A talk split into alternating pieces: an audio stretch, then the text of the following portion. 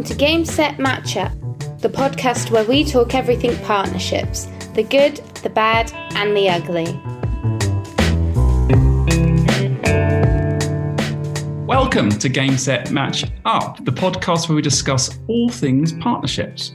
I'm your host, Greg Watts, and I'm joined by my co host, Carl Busby.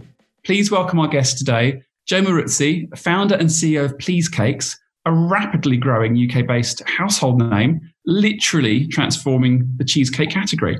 Joe, hello welcome. Hello, how's it going? It's going very well. It's it's a Friday. Although, as I told you earlier, a bit chilly, but apart from that, nothing, nothing a hoodie can't fix and nothing a martini can't sort out, uh, even even more, more, more later. But no, but, but how is everything with you? Really good. You know, we're really busy this end. There's lots going on in the world of please cakes.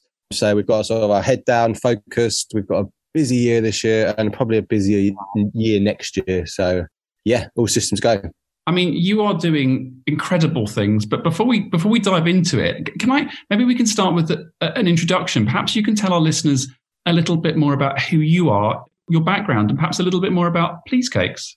Yeah, absolutely. So my journey started sort of professionally or, or, or in my working career when I left school at 16. So I didn't know what I wanted to do. I had no real direction. I wasn't super passionate about one thing in particular, but I, I tried. I was I, I was a try. I tried a lot of different things, and I fell into to work. I was I was involved in sport from 16, and I played squash at, for Surrey for, for my county, and then fell into oh, wow. So I used to coach the local private schools around around the area, and that sort of progressed. I, I used to compete, and then I, I actually needed to make a living. So I then ended up becoming a landscape gardener. And that went on for about a year or so, followed by then realizing that I fancied giving the stunt register a go, the UK stunt register. I wanted to be a stuntman. So you have to actually complete six different disciplines within falling, fighting, riding or driving, etc. And I started training for that basically. Um, but because they're all, you have to get to the, the elite level of all these disciplines, you have to fund it yourself. And then I fell into painting to fund it. So I became a painter and decorator and worked for someone for probably a, couple of years. And this is my early 20s. And then the guy that I worked for, Brendan, he shut his company down. We actually set up a company together, a painting company where we painted luxury houses, big houses, big apartment blocks. And we had probably 10 or 15 guys working for us. So it was a growing business. It was, it was a scaling business. But the one thing that it wasn't was, was I wasn't passionate about that industry. I wasn't motivated or stimulated about painting and decorating, but it paid the bills and I was earning fairly well, you know. But then, then it sort of led on, and that's sort of what's sort of um, turned into Please Cakes basically because I've always been passionate about food. I love food. I'm a foodie through and through. I love eating food. I love going out to food. I love creating with food. And then there's this, the, the other side of myself is, is being creative. You know, I, I, I loved art and, and I loved that side of things. So I combined the two. You know, I, I love working with food, so I started experimenting. But I've got no formal training, so I've never I've never been to catering college or done a cake decorating course. But I was brought up around good food. My dad's Italian, and one day in 2015, my dad attempted to make a cheesecake, and it wasn't great. It was a raspberry and white chocolate, I think, just for a Sunday dinner. Nothing, not for an occasion. I then proceeded to make a cheesecake, but as mentioned, I'm not professionally trained, so it was it was uh, I call it a moody cheesecake. It wasn't a great cheesecake, but people liked them. People liked it. And over that two year period from 2015 to 2017, I would make these cheesecakes for friends and family for birthdays or occasions. And I would go to the supermarket and try out different ingredients. But because I was underskilled, I would make a lot of mistakes. So I would buy a cake tin, a springform cake tin, the metal base and the separate ring around the side. And because I couldn't get the metal base off the actual cake, I would send the cakes out and have to buy a new tin every single time I sent it, I made a cake. So that wasn't wasn't a great start in terms of business efficiencies. But it progressed. You know, I started experimenting more. I used to bring samples on onto the building site for the boys to try, get feedback, essentially doing sub subconsciously doing market research. And then it got to a point in late 2016 where I thought, look, I could they were okay, the cakes, but I thought I could make a bit of extra, bit of extra money on the side of the painting company. And I, I, I just didn't plan to create a business. It was just maybe I'd sell three or four cakes a month. That was the intention. There was no intention whatsoever to turn into a business. So I set up an Instagram account. I downloaded the app Canva and I designed a logo by myself. I had a notepad previously. I was just like jotting out like a bit of a direction on what I wanted to do. Like I'd sell large cakes. These are the flavors a very, very sort of rough plan. Set up the Instagram account. And then on January the 3rd, on January the 6th, even, one of my pals who's got a, quite a large following, Joe Wicks, as we'll probably speak about in a bit, gave me an unplanned shout out. So he saw that I'd set up a page and he shared it onto his page with obviously many followers. And this was the, this is the, it was the oddest transition, an overnight transition. So one day I was painting, painting houses. The next I was decorating cakes. And it was just this instantaneous transition from being a painter to, to making cakes. And, but it was very overwhelming. You know, we had 15,000 followers overnight. There was a demand. I had to get Nikki Wicks from Joe Wicks's brother to set up an inst- uh, to set up an email account and a website, a Squarespace website.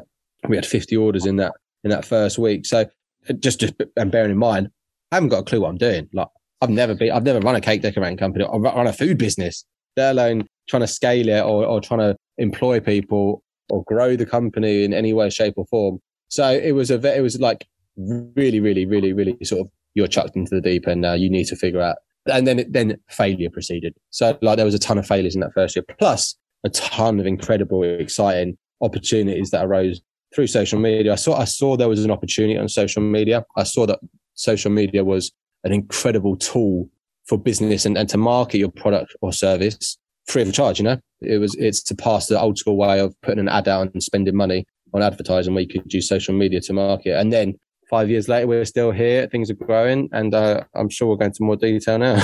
Well, I mean, I, have got so so many questions from from that. I think, for, well, in no particular order, you're definitely the first stuntman that we've had on the show, and um, qualify.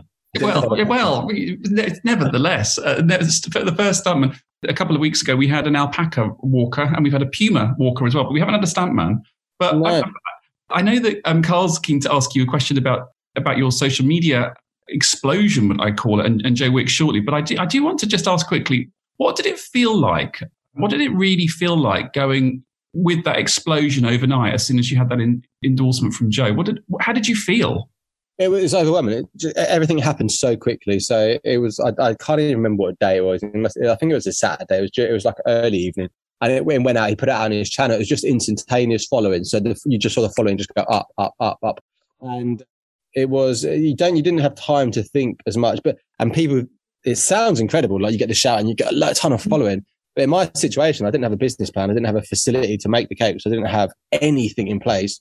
Supply chain, packaging, health and safety accreditation. There's nothing in place. So it sounds good, but then I'm now exposed to a lot of people to make a lot of mistakes, and that could be actually very detrimental to the brand and the company long term. Do you know what I mean? So it was overwhelming. I took action. I saw there was a demand. I saw there was an opportunity. By the six o'clock the next morning, I was in Starbucks on my phone with Brendan and we were answering DMs and just taking action straight away. We bought a, a four shelf domestic freezer, you know, like a stand up freezer, mm-hmm. tiny, mm-hmm. turned up at Brendan's flat and said, and told his wife, chuck, chuck the freezer and they told his wife, we're making cheesecake now. And then it was this, and then she was shocked. It was very overwhelming for our friends and family because it was just so instantaneous and it was just it was just a shocking period of time. And then we finally found a facility down in Croydon where it's a shared kitchen. Um, where there's like nine companies within the same facility. So then we started producing out of there, and I start. I made my first hire in within two weeks actually. So yeah. Well, that's a, that is an, an, uh, incredible, incredible story. So um, I really want to ask because I know listeners will be uh, keen to hear as well. How did you make the journey to a CEO of an FMCG brand, which now has over a million followers on TikTok. You're endorsed by Joe Wicks and many others. Now listed in Selfridges, Amazon Fresh, uh, Deliveroo, and so many others. Do you ever stop creating and innovating? Well, I made the journey obviously to that role because uh, I started the company, um, and I had I had the sort of ultimate vision to grow it into a global brand.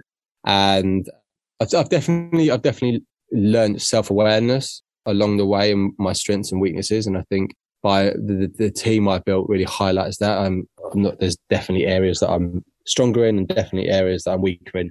So for me, it was all about surrounding myself with the right people at the start to help me in, in certain sectors. But ultimately, I knew how to steer the ship, but I've learned along the way. And as you said, the innovation is what we're led with, essentially. I think that's what set ourselves apart. We, we are, we are quality and innovation led always thinking about different type of product or different format you can eat or consume cheesecake in.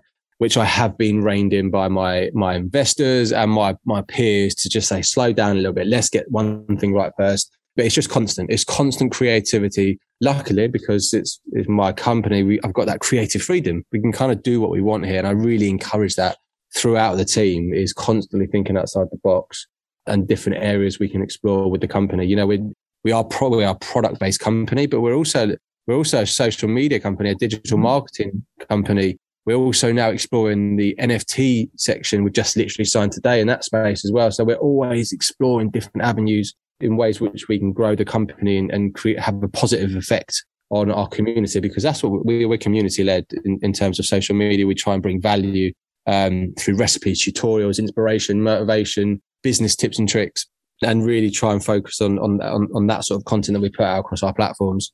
I mean, that, that leads us really nicely into, into our next question. I mean, looking at Please Cakes, I mean, what would you say makes for a gold star partnership? So, for example, with Selfridges and Amazon Fresh, and how do you go about creating them? So, I think the best way to have a, or the, how I found the best partnerships to work is the similar mindsets. You know, we someone like Selfridges is, are led by excellence and, and reputation and quality. And that's similar to us. You know, that's, we've got that synergy with those brands and we try and work with that similar mindset. In terms of creating these partnerships, I always speak about it, but it's I've I've been very very lucky in terms of I built a social media following, and a lot of it has come through social media exposure to buy in front of buyers and brands, etc. So Tesco's DM'd us, like which is unheard of, really. So the opportunities that the social media has created is is incredible. So a lot of our retail a lot of the retailers that we speak to, we're, we're speaking to the top five retailers, have all come through social media or seen our seen our stuff somewhere. Amazon was again was through a social media platform, LinkedIn. Um, the head buyer before it even launched DM me. But in in terms of in another in like another situation, I think utilizing social media can really enhance the chances of being seen. That's really cool. And uh, again, so for all the budding entrepreneurs listening, what advice would you give to your younger self starting out. Um, so perhaps you know the do's and the don'ts of uh, entrepreneurship and you know growing and scaling a business. I think because it happened so differently for me, you know, I was it was almost accidental. I didn't have any plan or like um, any structure in place. And I think looking back, that's one thing that I would um, probably change. I'd have a, a planning period in, in, in place, a business plan. I didn't have a business plan. I'd have like company values and a bit of a structured recruitment process. Although this is all kind of like hindsight sort of stuff, but I, I say it's a philosophy and it's a well-known philosophy. I, I really believe in it though. A great company is built on great people, you know, and at the start, when you, when you, when you start your journey, it's, it's an odd process because number one, you can't afford like top talent. And number two, you haven't really got the luxury of going through a, lengthy recruitment process to, because you're so hands on and doing so many different things, wearing so many hats. And you're almost like, when can you start really? Whoever you are, you breathe in. Can you start basically? Yes. Um, do you know what I mean? And that, that's a really, that's a, that's, that is a hindsight process, but you can create simple structures that can help you long term. So having values, like even if it's personal values at the start, when you're hiring someone, do they align with your, your personal values? They don't even have to have company values because the company can change and adapt and, and over a period of time. But if they align with your personal values and are motivated and ambitious or whatever your values are, more, more than likely that that person you'll be able to work with longer term, you know? luckily my first hire, Sam, who I who came, who approached us two weeks in after launching, her interview process was she came down to the kitchen in Croydon and stood at the end of the bench, the kitchen bench where we were making cakes. I didn't stop making cakes. I kind of just said, "When can you start? What mm-hmm. days can you do?" And she she said, "I can do three hours a day." And then I think the first day she started, she did nine hours a day, and that continued every single day, seven days a week for many. For she, and she's still here now. She's now a shareholder, and she is now director of operations. But that was a lucky one, you know, and, and it, you, people come and go, but that recruitment process, process and building that, that, that team is, is so, so important right at the start. If you can do it, if you can build a great team from the start, you really are going to um, improve your chances of success. And also like just strategy wise, I launched the company as a direct to consumer model. And then now I've realized that when you're a food brand and you, your product's delicate and it requires temperature controlled distribution, it doesn't work as a direct to consumer model. So that's why we're now refocused, re sort of pivoted the, the, company into really focusing on scalable, less delicate products that can go into retail, travel, and mm. food service sectors, you know. So strategy from the start would be key, but it's, it's again, a hindsight one. You don't really know where, where things are going that early on. There's a few things there that could probably help. I think people sometimes talk about hindsight as like a, not a negative thing and not that in the slightest, but hindsight wouldn't come unless you've actually tried to do something in the first place. And it's the trying to do something in the first place. And as, as you say, you know, failing, which is another word for learning, by the way, is how you grow. So I don't think if I had launched with retail products, I like freeze cakes in a tub, it would have got as much engagement or built community right from the start. I, I launched with mm. these elaborate, big, very, very Instagrammable, Instagrammable visual cakes. That's what people sort of bought into right from the start. And I think if I'd led with with some of the products that we're doing now, it wouldn't have got as much engagement. So yeah, like you say, you have to try things and, and it actually is probably the, the, the right process to do. But now we are making those changes. I think that's, that's another, and again, we could talk for ages about this. The entrepreneurs, you know, we're all pretty creative. We've all got lots of ideas and investors like to try and rein us in and all sorts of things. But we shouldn't be reined in too much because otherwise that would stop the creativity. And in, in your case, by launching with dare I call it the anchor product, which had so much, you know, excitement around it. Maybe if, if you'd have had, uh, if, you'd have been had investors around at, at, that point, they might have said, well, actually, I think there's a bigger opportunity in the frozen category, and that would have, you wouldn't have grown as fast. So yeah, exactly, exactly that. I think it, it's, it's a hard one to sort of tell, but like I think yeah, we it really grew our community having those sort of direct to consumer products, those elaborate cakes that um, really got people excited about the brand. And now then when we bring our these other products out for retail, people are now recognize the, the brand, the Please Cake brand and what we're about. And, and hopefully that will really sort of translate into, into the growth into these other sectors that we want to go into. Coming back onto, on, onto teams and cultures, because this is an area of, of passion of ours as well. I mean, what are your, well, having created Please Cakes from literally nothing, where you had um, Sam at the end of the, of the, of the counter interviewing her whilst you were making cheesecake, which I think was absolutely remarkable. What are your top tips? And you have touched on this, but can I ask again, what, what are your top tips when it comes to creating high performing teams and winning cultures? It's actually really interesting because I'm actually trying, I'm just in the process of writing an article around it because it, I've experienced sort of this process in terms of hiring people, basically. People are probably the most complex part of the business. Yes. That you, you, you just you never know long term. Like everyone's got a different personality. Everyone could be having a bad day. Everyone, their backgrounds, their upbringings, their work ethic. There's so many sort of components that they can bring into the workplace that can determine if the culture is good or bad. And it goes back to that alignment of, of company values and the process when you do recruit. And when you're a startup, you just hire. And it's really like I've experienced that and I have made some hires that are this is the thing. So like sometimes you make hires and you don't realize you think they're a great fit for the company, but they've only got a finite window that fit with the company before the company pivots and they don't align with the values again. Yep. And that's a really sort of complex situation to be in because the employee becomes unstimulated and the, it can become unproductive for the company.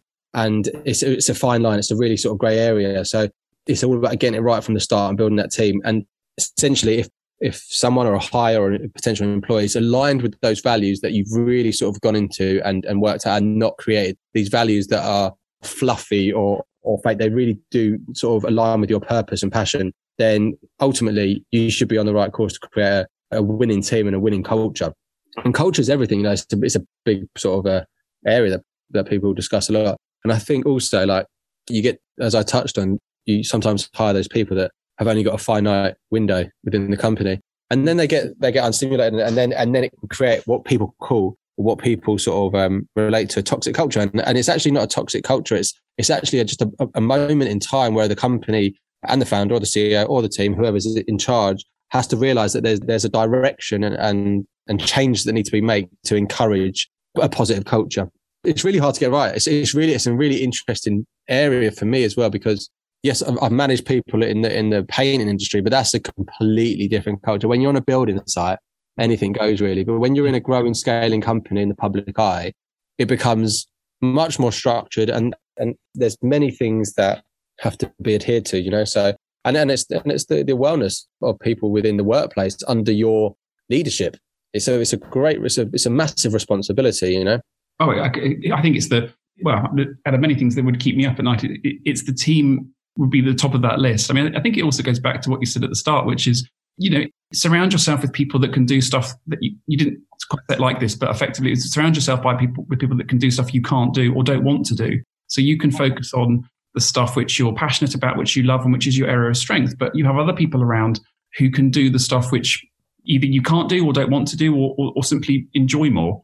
Yeah, absolutely. It's, uh, it's, sort of they say that if you're in a room where you're the cleverest person, or then you're in the wrong room. You know, so yeah, it's all about surrounding people that are better than you. And most of my team, well, all of my team are better than me at something. You know what I mean? Then that's what it's about. I've just got the vision, the passion, and and I built skill. I suppose I think I've I've learned how to do things along the way better. I use social media. I've got an eye for probably photography now and and connecting with people through social media. I think that's just learned. I've I've learned that along the way. Like ultimately, I'm an introvert. I'm not naturally a, a public speaker. I'm not naturally good on camera, but hmm. because I saw that, I saw the social media opportunity. I just put myself out there.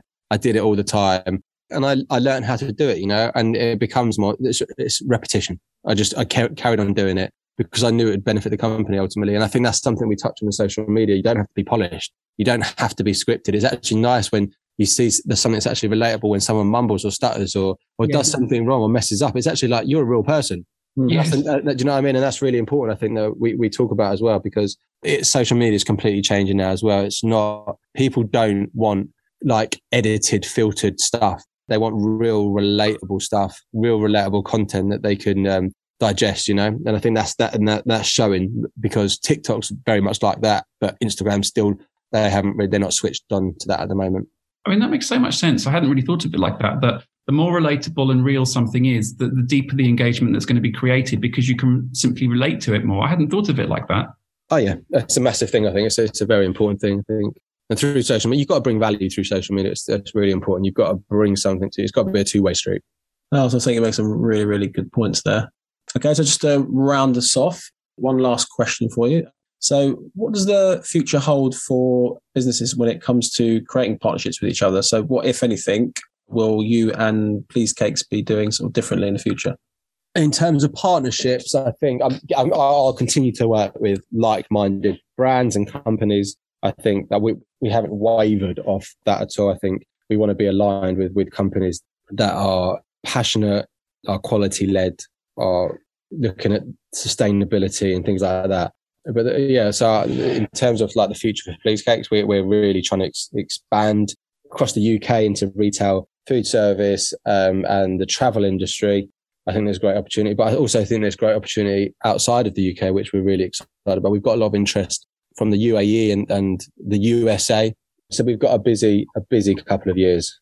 Well, based on what you've achieved and continue to achieve in a remarkably short period of time. We can't wait to continue to watch your global growth. And I am going to say global growth. But Joe Maruzzi from C- CEO of Please Cakes, thank you so very much for joining us. Thank you. Thanks for having me. Pleasure. Much. Take care. Bye now. For joining this week's Game Set Matchup. Tune in to hear more about the need to knows and the do's and don'ts when it comes to creating successful business partnerships.